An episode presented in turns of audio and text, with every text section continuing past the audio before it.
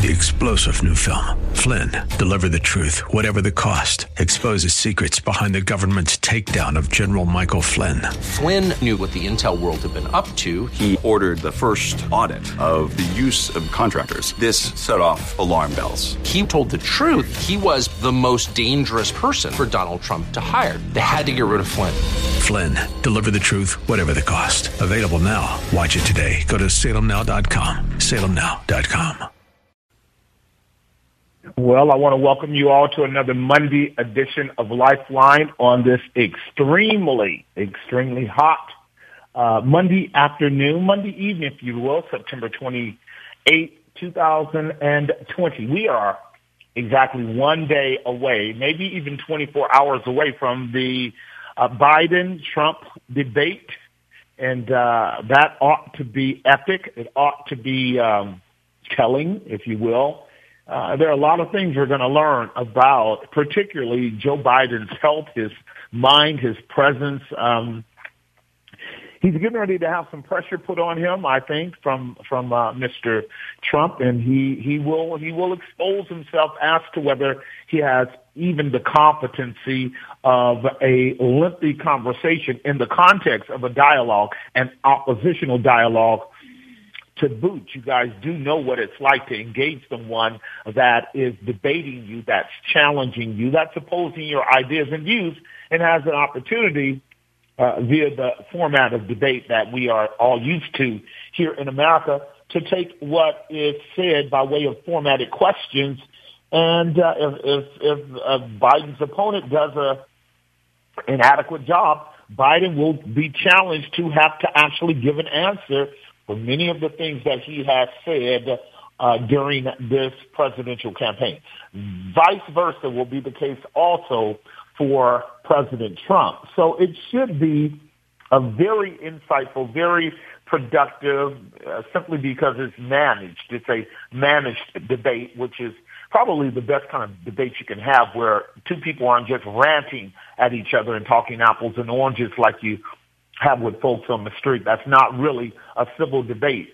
But um, we'll have, I think, two hours of a, a debate time, hour and a half or so, where they can uh, lay out their policies, expose each other's indiscretions and faults and errors, and uh, it, it should be a very telling event uh, for for the time. And both gentlemen uh, represent exactly what we were talking about last week on the Money Show. One of my callers, Steve from Hayward, called uh, making mention of the subject of the left and the right, and he he raised a question that I had a, a great deal of time to to think about post uh, Monday Lifeline program, and that was what do we mean by the left and what do we mean by the right? And uh, he had made mention that listening to me at length, he saw that I'd made much uh, commentary about the left. Uh, and not a whole lot about the right. I wasn't sure if he was just leading on. I don't like to presume that with people. That is to say, I'm not sure if he actually knows leftist policy or the policies of the right. I'm not sure if he knows the history of the left wing, right wing terminology, which uh, had its origins in, in Europe and England uh, and made its way over here to the Americas. Uh, but just to take him up on the lexical term, the left and the right, I thought I would open up our program today by just a basic commentary on the concept of the left and the right, largely theologically. But I will actually talk to you guys today about what's the difference between the platform of the left and the plat- platform of the right. Let's say we all understand conventionally that the platform of the right is largely your conservative Republican platform. Let's say we know that to be the political definition of the right. And then that the platform of the left is the uh, the left Democratic Party, along with its uh, progressives and, and extreme leftist positions, because you can't separate uh, Joe Biden and his traditional uh, Socialist Democratic Party from the growing, increasingly uh, pervasive, uh, progressive party that is starting to, to dominate the narrative and the conversation of, of those who are on the left. and the policies that actually uh, define who the left are today. So I'm, I'm talking to thousands of you who are professing Christians. I know some of you are not, but let's actually talk about the left and the right from a theological standpoint first, and then we'll we'll pick up on the political implications because I thought it was quite telling when I went back to work through the idea of the left right, and I saw that biblically, biblically, when you deal with God's language and you deal with God's history and you deal with God's character, do you know that God does not speak well the God of the Bible, and there's only one true and living God, the God of the Bible does not speak well of the left. When you use the term the left or the right, the God of the Bible doesn't speak real well of the left. When he speaks, he speaks largely of the right. He speaks of his own right hand. He speaks of those who are um, at his right hand. He speaks of those who operate out of right thinking, and he speaks of those who also operate out of leftist thinking. You probably didn't know that. So let me put it like this, since I've got about six minutes to to engage this monologue. I'm going to do this as a kind of cultivation of a biblical and theological framework for the conversation of the left and right, because I think once I'm done sharing with you that the Bible actually promotes the right over the left in terms of the just the lexical meaning of the left right, uh, on a theological level consistently all the way through the Bible. For instance, when we talk about the left and the right, we are not talking about the left and the right possessing intrinsically equal qualities across the board. Like when we say that we are those who are on the right or they are those who are on the left or we are those who are on the left and they are those who are on the right. We're not automatically talking about both sides possessing equal qualities of good or bad. That is far from the case scripturally. When we talk about the left or the right, we are not saying that the left and the right possess uh, morally, ethically, or even numerically equivalent positions. To say the right is this or that is not to say that the left is this or that also. In other words, they are not moral equivalents. They are not spiritual equivalents. They are not even socially uh, equivalent from a biblical standpoint, uh, as I'm about to make uh, evident here with a few of the Bible verses. Did you know that when we talk about the left or the right, the first time that the term left or the right is used in your Bible is in the account of Genesis chapter 3, uh, where Genesis chapter uh, 13, verses 9 through 12, where, where Abraham has gotten into some conflict with his nephew Lot, and guess what? He says to Lot, um, is not the whole land before us? Separate yourself. He's speaking to Lot. Let's make a division. Let's, let's you go your way and I go my way. He says, separate yourself, I pray thee, from me. If you will take, now listen to the first time you hear the left. If you will take the left hand, then I will go to the right. Or if you depart to the right, then I will go to the left. And notice what the narrative says. And Lot lifted up his eyes, and he beheld all the plain of Jordan, that it was well watered everywhere before the Lord had destroyed Sodom and Gomorrah, even as the garden of the Lord, like the land of Egypt, as thou comest to Zoar. Now I want you to keep the word Egypt and Sodom in mind because we're going to talk about that in a New Testament context in a moment. Then Lot shows him all the plain of Jordan and Lot journeyed east and they separated themselves one from uh, another. Which way did Lot go when he chose the plains of Jordan? Do you know? Do you know if Lot went to the left or do you know if Lot went to the right? Well, based upon the outcome of his choice, he ended up in Sodom and Gomorrah, did he not? He ended up in that place where Genesis chapter 13 basically said, and the people of Sodom were sinners exceedingly.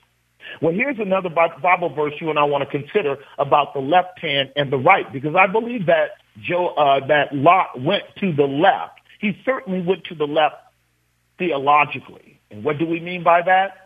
Theologically, here's what God says in Ecclesiastes chapter 10, verse 2. He says, a wise man's heart is at his right hand.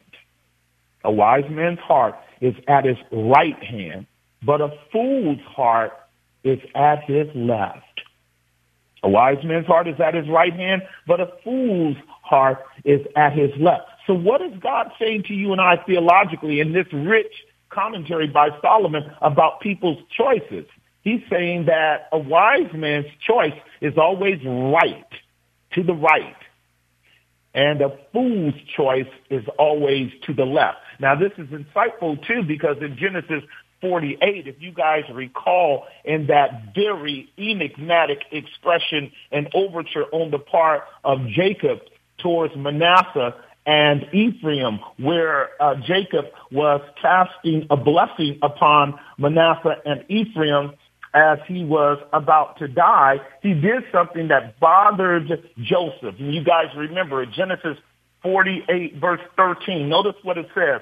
I'm starting at verse 11. And Israel said unto Joseph, I had not thought to see your face, and lo, God has showed me also your seed. And Joseph brought before his, his knees, or from between his knees, uh, his two boys, or he brought from between his knees, and he bowed himself with his face to the earth. And Joseph took them both, Ephraim in his right hand towards Israel's left hand, and Manasseh in his left hand towards Israel's right hand, and brought them near unto Jacob.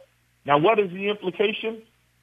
Joseph knew to bring uh, to bring Manasseh towards the right hand of of Jacob or Israel was to set him up for blessing, and to bring uh, Ephraim towards his left hand is to set him up for the inferior blessing. But you guys remember exactly what Jacob did?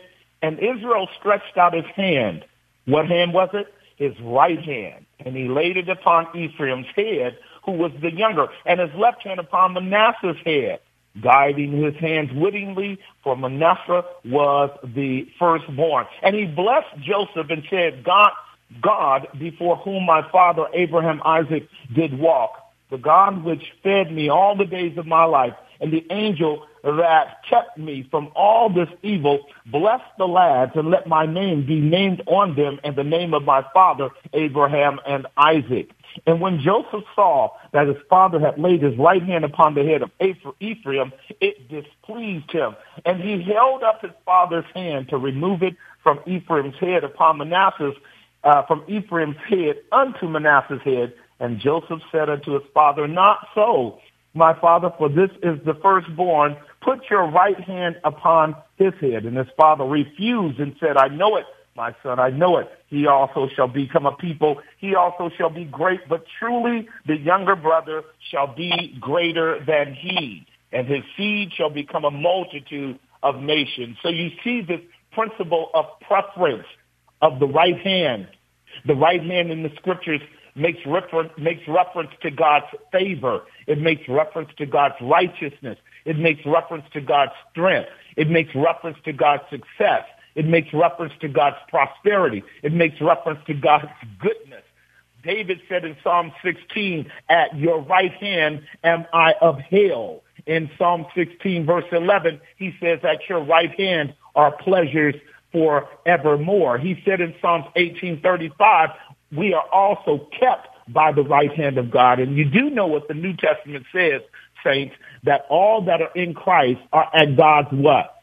Right hand. And then finally, before I take a break, and I'd love to hear from you on this Monday edition of Lifeline. Jesus said when he comes back in his Father's glory and takes his seat on his throne to judge all the nations, that he was going to set the sheep at his right hand and the goats where? At his left hand.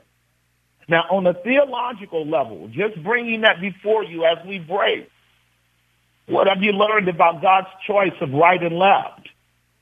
And you can study it more at length if you want to and, and, and let me know what you think, but I'm here to tell you God has a very clear message about the difference between the right and between the left. We've got a whole lot more to talk about on the Monday edition of Lifeline. The number is one triple eight three six seven five three two nine. We're going to talk about Donald Trump and his four Nobel Peace Prize options. We're going to talk about his Supreme Court uh, judge decision, and we're going to talk about whatever you want to talk about that is theologically relevant to where you and I are today on the Monday edition of Lifeline. Again, the number one triple eight three six seven five three two nine. One triple eight three six seven five three two nine. I look forward to hearing from you. This is Jesse Gistand. We'll be right back. All right, we're back. The number is one triple eight three six seven five three two nine. We've got lot, three lines open. One triple eight three six seven five three two nine. If you want to uh, join us on this Monday edition of Lifeline, left off in my monologue talking to you about the left and the right because I just thought it was so uh, absolutely uh, fascinating as well as significant that the Word of God really does address it. Now, we are very much aware that culturally, historically, there has been a very negative, even a superstitious view of the notion of the left hand and the right hand. You've had cultures that have uh, labored to avoid raising kids with uh, with a propensity to um, have a strong left hand um, uh, a preference. I'm left-handed and got two of my uh, children that are left-handed. I think maybe even three. Uh, um, yes, three.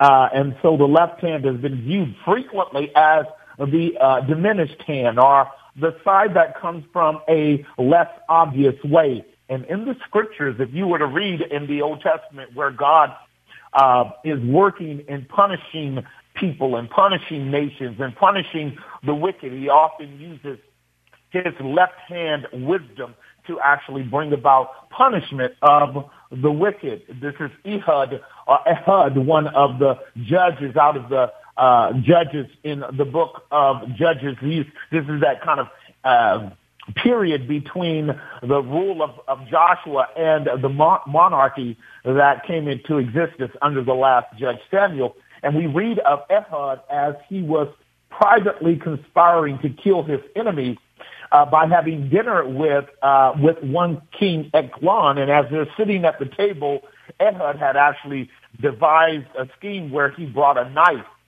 a dagger which he had placed in his right thigh uh, to use it when once he would get close enough to the king to actually strike him. And we're told in Ehud, verse 20 of chapter 3, Ehud came unto him and he was sitting in a summer parlor which he had for himself alone. And Ehud said, I have a message from God unto you and he arose out of his seat, that is Eglon, and Ehud, no, Ehud arose out of his seat, and Ehud put forth his left hand, he used his left hand, and took the dagger from his right thigh and thrust it into the king's belly. And the haft also went in after the blade. You can read it for yourself. It was a dastardly deed. But this was the time when the nation of Israel was at one of its lowest points relative to departure from God. The theme of the book of, of the Judges in that day very much marks where you and I are today. And there was no king in the land. And everyone was doing that which is right in his own eyes.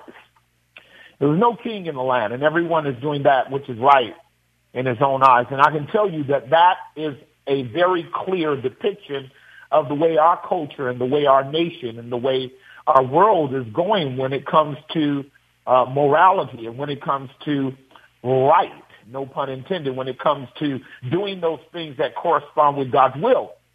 And as I was stating in my previous monologue, the idea of the left and right are not moral equivalent opposite sides. And you can really know that this is true when you actually look at the platforms of the political parties on the left and the right. Let me simply enunciate them as you can find them online. All you have to do is go, what is the difference between the left-wing party and the right-wing party? What are the differences?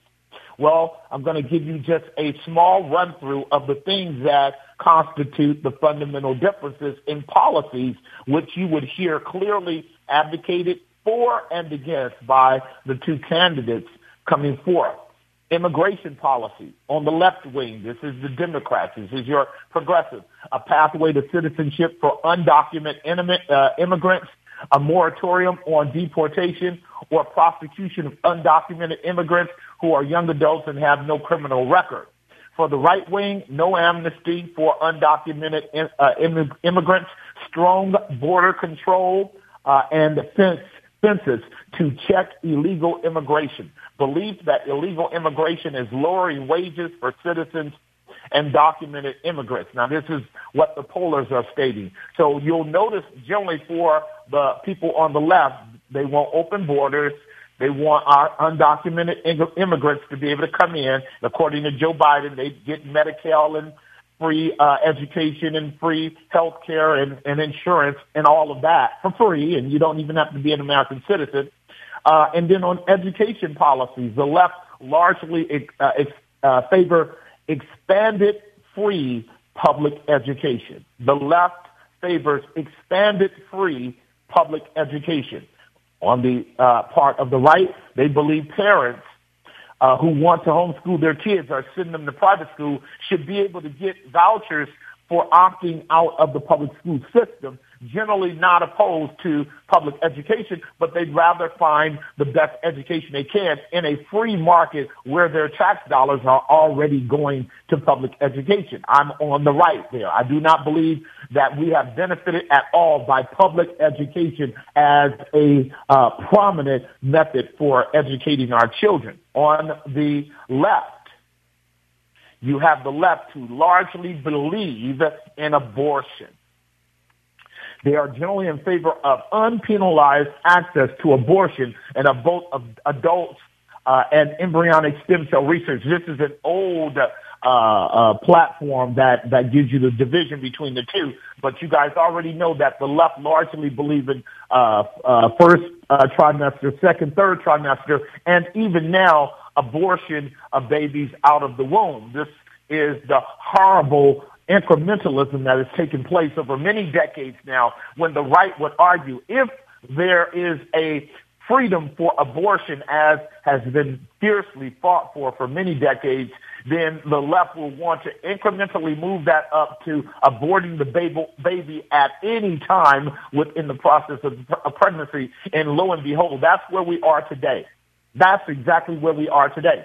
On the left, they believe in gay rights in terms of gay marriage, support for anti-discrimination laws to protect LGBT against workplace discrimination. All of these policies are just a ruse, as you know, because everybody has discrimination rights. We all do. The right has argued that for a long time, but the right has generally opposed gay marriage and it opposes certain uh, anti-discrimination laws because they believe such laws conflict with certain religious beliefs and restrictions of freedoms of religion. This is where we are on the right. And then in terms of the left-right argument, we've got gun control issues. They, the left does not want people to freely have guns. The right believes that it is not only a constitutional right, it is essential to put in check rogue governments that start doing the kind of things that our liberal governors have done in allowing uh, vandalism and looting and violence and destruction to take place in our land. And we realize now, don't we,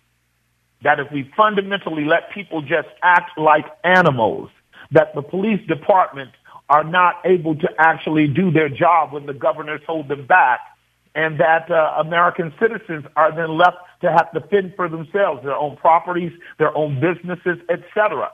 This is what you guys have been learning in terms of a civics education here in America over the last seven months with this neo-Marxist, uh, uh, uh, if you will, revolution trying to tear down everything in our country rather than having a discussion about it, a debate about it, a dialogue about it to see whose views are superior and then vote on policies that we think would work in the best interest of America, which is the design of our founding fathers under the Constitution. But you see, again, the left wing is all for violence. It's all for trouble. It's all for the difficulties that you and I are struggling with right now. And, uh, and there are more. There are so many things on the left platform that are so diabolically different than the right platform. And the question that I would have before I go to break is this. Um, if you are a Christian and you're on the left, uh, how can you justify policies like abortion and uh, and same-sex marriage when you say you believe the Bible. And this is the reason why you would hear me actually dealing with leftist issues because they drift more towards a totalitarian Marxist agenda than they would a biblical worldview that believes in, in limited government and uh, civil authorities that operate out of principles of morality and ethics. All right, I got to take another break. Got to pay some bills. I'll be taking your phone calls after the break. One triple eight three six seven five three two nine. One triple eight three six seven five 329. Looking forward to hearing you on the Monday edition of Lifeline. We'll be right back.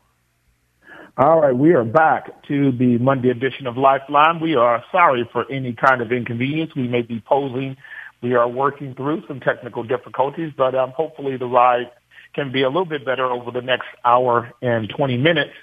We've got two lines open, one triple eight three six seven five three two nine. Let me go to line three and talk with Scott in Hayward. Scott, are you there?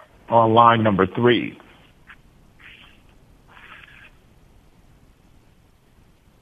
Is Scott there on line number three? Hello? Hello. Who is this on line number three? Oh, hey, Pastor. This is actually Sean from Redlands. Okay, Sean, you're on three. All right. How are you, Sean? I'm doing great. How are you doing, Pastor? I'm great. What's going on? Good, good. Um, yeah, I was calling because um, I, I was listening to. you. I wasn't going to call, but then when you brought up um, Ehud from the Book of Judges, I'm like, oh, I want to call Pastor Jesse and talk to him about Ehud because um, mm-hmm. it's just an amazing, an amazing passage of Scripture. Uh, and and I I was gonna. The Lord had revealed something to me in the in that text a while back, and I wanted to share it with you. Also, in light of the right left paradigm and everything else you're talking about, try to kind of tie it all in, if that's okay. Sure. Sure. Okay. Awesome. Thank you, sir. Thank you. Um, so the the a while back I was studying the book of Judges and seeing how each individual judge, in some measures, reflecting Jesus, was reflecting the Lord in some ways. Each judge of Israel is a type of Christ, and sure. I was going through um, Ehud and uh, there's a lot there. I mean, it's really a there's a lot of richness in the word in this in everywhere, but there's a lot in this passage, so I'll try to compress it all. Well, you you only um, you only have five. We only got five minutes, so you can't actually do an you can't do an extreme commentary. You're going to have to hone in okay. on a fundamental salient point relative to what we're talking about. I I I I totally get you on that. I've studied and taught the book of uh, Judges many times. It is radically Christocentric when you earn, when you know how to actually deal with the typological patterns. But make the correlation between uh, the subtlety of, of uh, Ehud and what we're talking about in terms of the left. Um, I, I think I think what the what uh, one way the Lord acts in in the world through His people is um, his his people can sometimes look very weak and disabled at times, especially in the world's sure. eyes. But it's sure. through it's through the weakness and foolishness of gospel preaching that the Lord saves and, and gathers His people in from every nation. Um, and I think Ehud is a is a great example of that. And in these times, the church is is, is there. There's pastors and preachers that are bringing the gospel and standing for righteousness and truth right now, but it, it seems very far and few between, to be honest. You know, um, right. But right. in in the world's eyes, like the the the church, the the message of the gospel isn't what the church isn't what the world needs. It needs other things. But Ehud is like that crippled, disabled man who's left-handed, who brings the foolishness of gospel preaching to slay a king, you know, who God raised up. And then God was going to use Ehud to deliver them against the king that God raised up to, to discipline Israel. And, and so, um, the, it, the, the beautiful picture in Ehud is, is the foolishness of gospel preaching and how God will use gospel preachers in the silence of a man's heart, in the coolness of the chamber of his heart and comfort, God will penetrate that man's heart with the double-edged sword of the gospel and make them fall flat on their face to worship the true and living God. And so that's what God will do to really bring about his purposes in this world right now. and and it's and and, and I think it'll come in the context of gospel preaching in the local church in light of what God teaches in 1 Corinthians 14, where it talks about prophesying, and then the unbelievers or the outsiders hear the secret in their heart, just like the secret message that Ehud brought, and it causes them to fall flat on their face and worship God. And it's only through the message of Christ crucified and preached, his resurrection, his life, death, righteousness, that men will actually really be changed, whether they're on the right or the left, ultimately. Well, no, that's a good, that's a good, that's a good way to frame it. I, I, I would, uh, I would accept that. I would probably work with that a little bit, uh, in a, in a little tighter way in relationship to yeah. how Jehovah was working in the context at that time. Um, so mm-hmm. I'm, I'm dealing with, with the people of God in, in weakness. The whole judge's account is about a form of weakness because of the rebellion and disobedience. We're in agreement with that. Mm-hmm. That's Second Corinthians mm-hmm. chapter 13, verse 4 and 5. Christ came mm-hmm. in weakness. He was crucified in weakness, but he rose in power. And, and humility is where we must be if the gospel is going to yeah. have any real efficacy in the world. This is the kenosis doctrine of Christ humbling himself, as you know. Uh, but in the book of mm-hmm. Judges, you have all of these salient characters who fundamentally were flawed. After Ehud, obviously, you know, mm-hmm. you come up with Gideon, and then not only Gideon, but Deborah. And in the Deborah account, you've got this kind of left-handed. My point is that theologically, scholars have recognized that, that God's left hand is his witty hand. It's his, it's his apparently weak hand. It's his apparently dark hand. It's right. the hand that you don't see because everybody recognizes that the right hand is the prominent hand. It's the popular hand. It's the hand of strength. It's the hand of favor. It's the hand of over righteousness.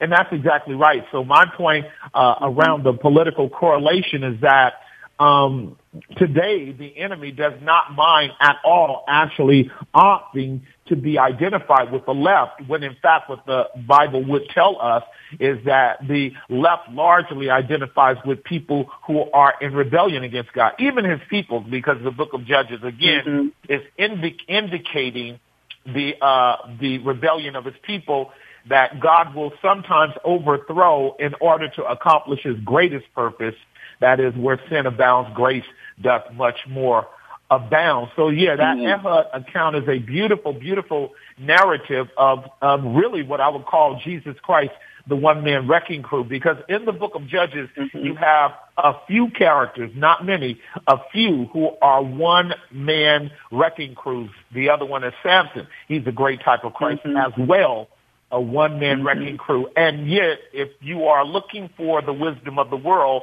you will not find the wisdom of God in the book of Judges. And let me just say this as I take a break. Quite frankly, uh, and some people can take this for a stretch, but we see God working through weakness right now on the larger political level with the false expectations of everyone around the deficiencies and the major flaws that existed in the man that is presently occupying the White House. Quite frankly, mm-hmm. the paradoxical nature of how God has allowed him to actually accomplish his will over against his demerited, flawed, extremely unqualified characteristics. He never would have got in office if it was dependent upon my vote. I can tell you that now because I understand the mm-hmm. standards of uh, leadership and qualities. But what does God do? He's working with a man with whom our nation is in the exact same situation. We are walking around as a nation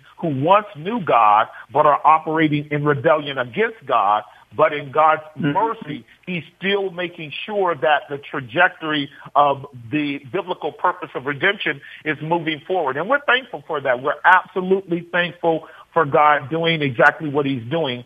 My particular question to those who are out there in uh, radio land, Sean, and I'm going to have to let you go after this, is okay. how can one be a, uh, a, a biblically committed Christian and operate out of a platform that is so diabolically contrary to the Word of God? does not mean that we don't have problems on the right. I can easily talk about the hypocrisy of the loud right. I can talk about the arrogance of the loud right. I can talk about the self-righteousness of many on the right for which God has smacked mm-hmm. our side down time and time again because no flesh shall glory in his sight. But how does one square up the policies of the loud left uh, uh, Democratic Progressive Party and call themselves Christian if they're holding to a biblical model.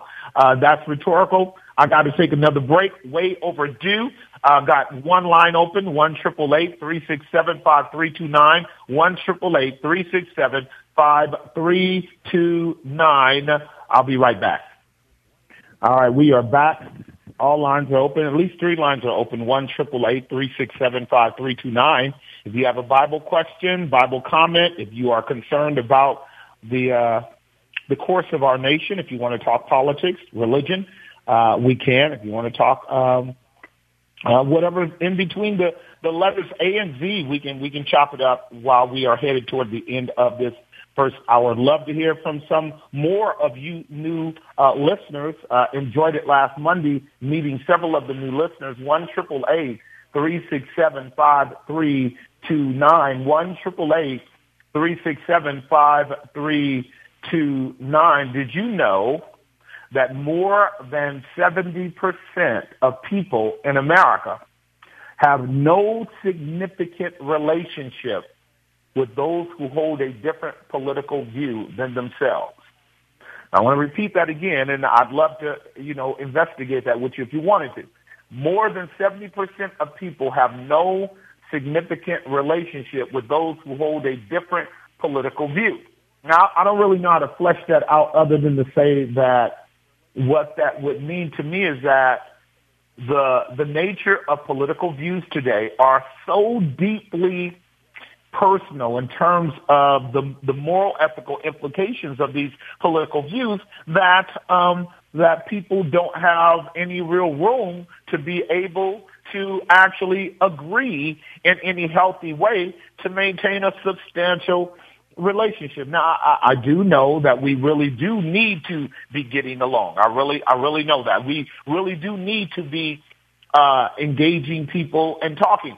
But if, if you will, uh, think about this, and, and we'll go to the phone lines here in a moment um, the way that the atmosphere is today, and this has certainly been the way that it's been for the last couple of years around the social justice movement with this systemic racism paradigm that has been basically like a, a, a, religion forced down people's throats. If you actually uh, look deeply into critical uh, race theory, critical gender theory, critical feminist theory and their method of imposition or ideologically uh, influencing the culture, they don't like to be debated. This is why when you meet these people on the streets, uh, Black Lives Matter, Antifa, or any of them, and you try to challenge them, all they do is start becoming what they use is the term problematic.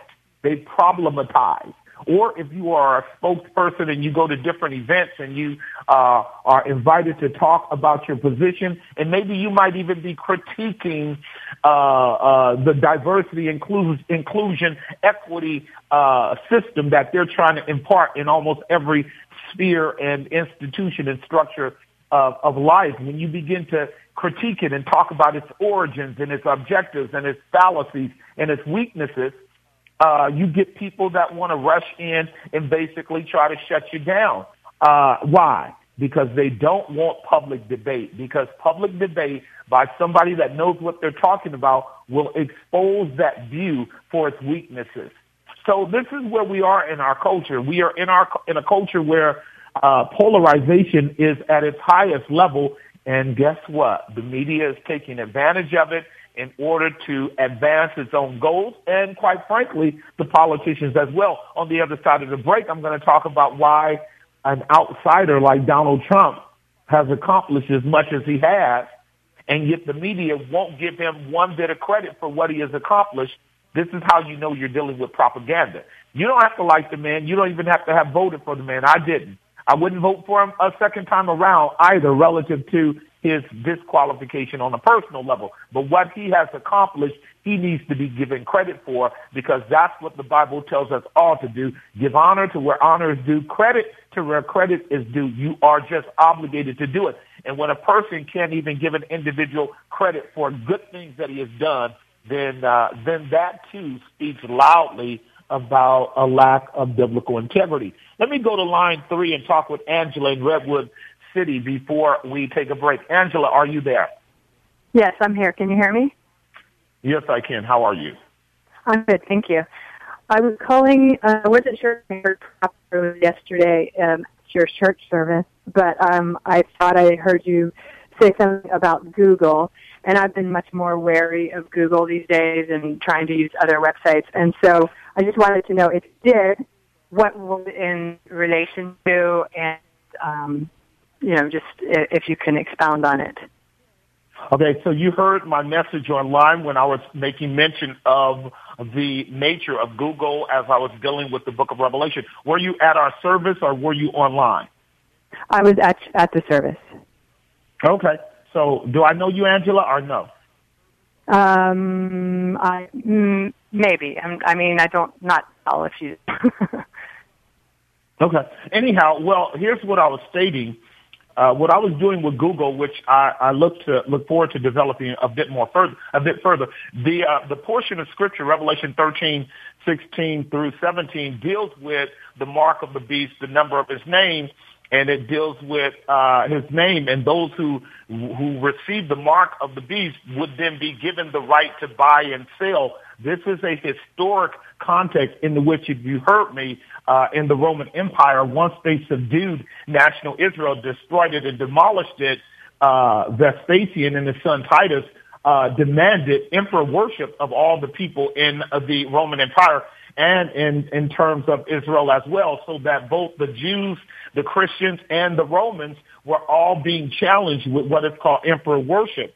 Well, uh, every all the historians know that uh, in order to uh, compel universal worship, uh, you have to have a surveillance system. You have to have uh, the ability ability to be as uh, highly intelligent as possible to know the consensus of, of your society. In order for them to comply with a rule that says you bow down, follow these rules, receive the mark, and you, you learned yesterday that that's not some tattoo or some some uh, you know some uh, computer chip put in your skin. It's simply that we are compelled by government uh, that is acting in a very draconian and totalitarian and fascist way to force us to engage with a medium by which if we don't, we cannot actually live life. The idea of buying and selling means that if people don't succumb to their method of uh, of, of governance and uh, uh, let's say consumerism, then they're going to be cut out of the system. Well, right now, Google and Facebook and all the other forms of medium that we we are engaging in, including the internet, our cell phones, all of this, Angela, is all part of a massive information base. Uh, all of the information that is uh, filtering through uh, the internet, filtering through the uh, the cloud, if you will, filtering through the massive gargantuan giant of Google and, and, and Facebook and, and all the other institutions, including our government, because we know that our government is absolutely collaborating with the business world. It's impossible not to because in order to be effective in business, you have to communicate. So you and I are being watched, we're being recorded, we're being analyzed, we're being completely marketed in terms of our uh, predilections, in terms of our passions, our uh, our needs. It has our information at the highest levels. And if it were to go to another level of being controlled by government in order to implement its power in our lives relative to mandating that we comply with its rules in order for us to be able to purchase things online. Uh, uh, you know, use the internet to engage with other institutions, companies, or people, and we somehow don't comply, well, all they do is just cut us off, take us off the grid, and uh, and our life becomes difficult in that regard. It could even become much more significant than that because if you recall, Angela, and this is a an extended conversation I'll be having with the saints at Grace, we are moving towards that kind of massive global surveillance intrusion, and at some point uh, imposition on our lives because they have all of our information and they have the ability to, um, if you will, cut us off from the contact and resources that um, is set up presently uh, in our common market. And we're going to feel it. It's going to happen. They're going to be able to tell us how far we can drive, how long we can use our resources, whether it's electricity or anything else, in the name of safety, in the name of being smart, in the name of of uh, conserve, conserving energy. All of that is right around the corner, uh, and we are part of that trajectory. And so this is what I meant when I was talking about Google because here, and I, I only can only got about a minute to go before we have to take a break. What the believer has to be clear on is his or her identity in Christ so as not to be defined as a consumer object so that if the world cuts us off uh, and the, our no accessibility to our banking accounts, no accessibility to cash on any level, and we'll be talking about the cashless society, it's coming as well. The believer has to already be rooted and grounded in a knowledge of who they are in Christ, depending on God to help them to exist off of this grid because what we're not going to do is bow down and worship the beast and admit that Caesar is God or that the state is God or that the global union is God. We have no king but Jesus and his father, the true and the living God to whom we worship, even if it means the loss of our life. Now that's mm-hmm. extreme because what we're dealing with is a historical context. We are not dealing with a futurist interpretation as postured by our premillennial dispensationalist brethren. We're dealing with the historical context in which Christians were killed if they did not submit and receive the mark of the beast. You'll hear me develop that more fully. Mm-hmm. But yes, don't be afraid of Google. I use it all the time. But what you and I have to be careful about is not being conditioned by these mechanisms so that they dictate to us that our identity is rooted more in consumerism than is in a reality of life connected to the true and the living God on a grand spiritual nature. I hope that helps. Thank you for yes. your call. Gotta take a break. Gotta pay some bills. Way overdue. Three lines open, one triple eight three six seven five three two nine, one triple eight three six seven five three two nine. I'll be right back.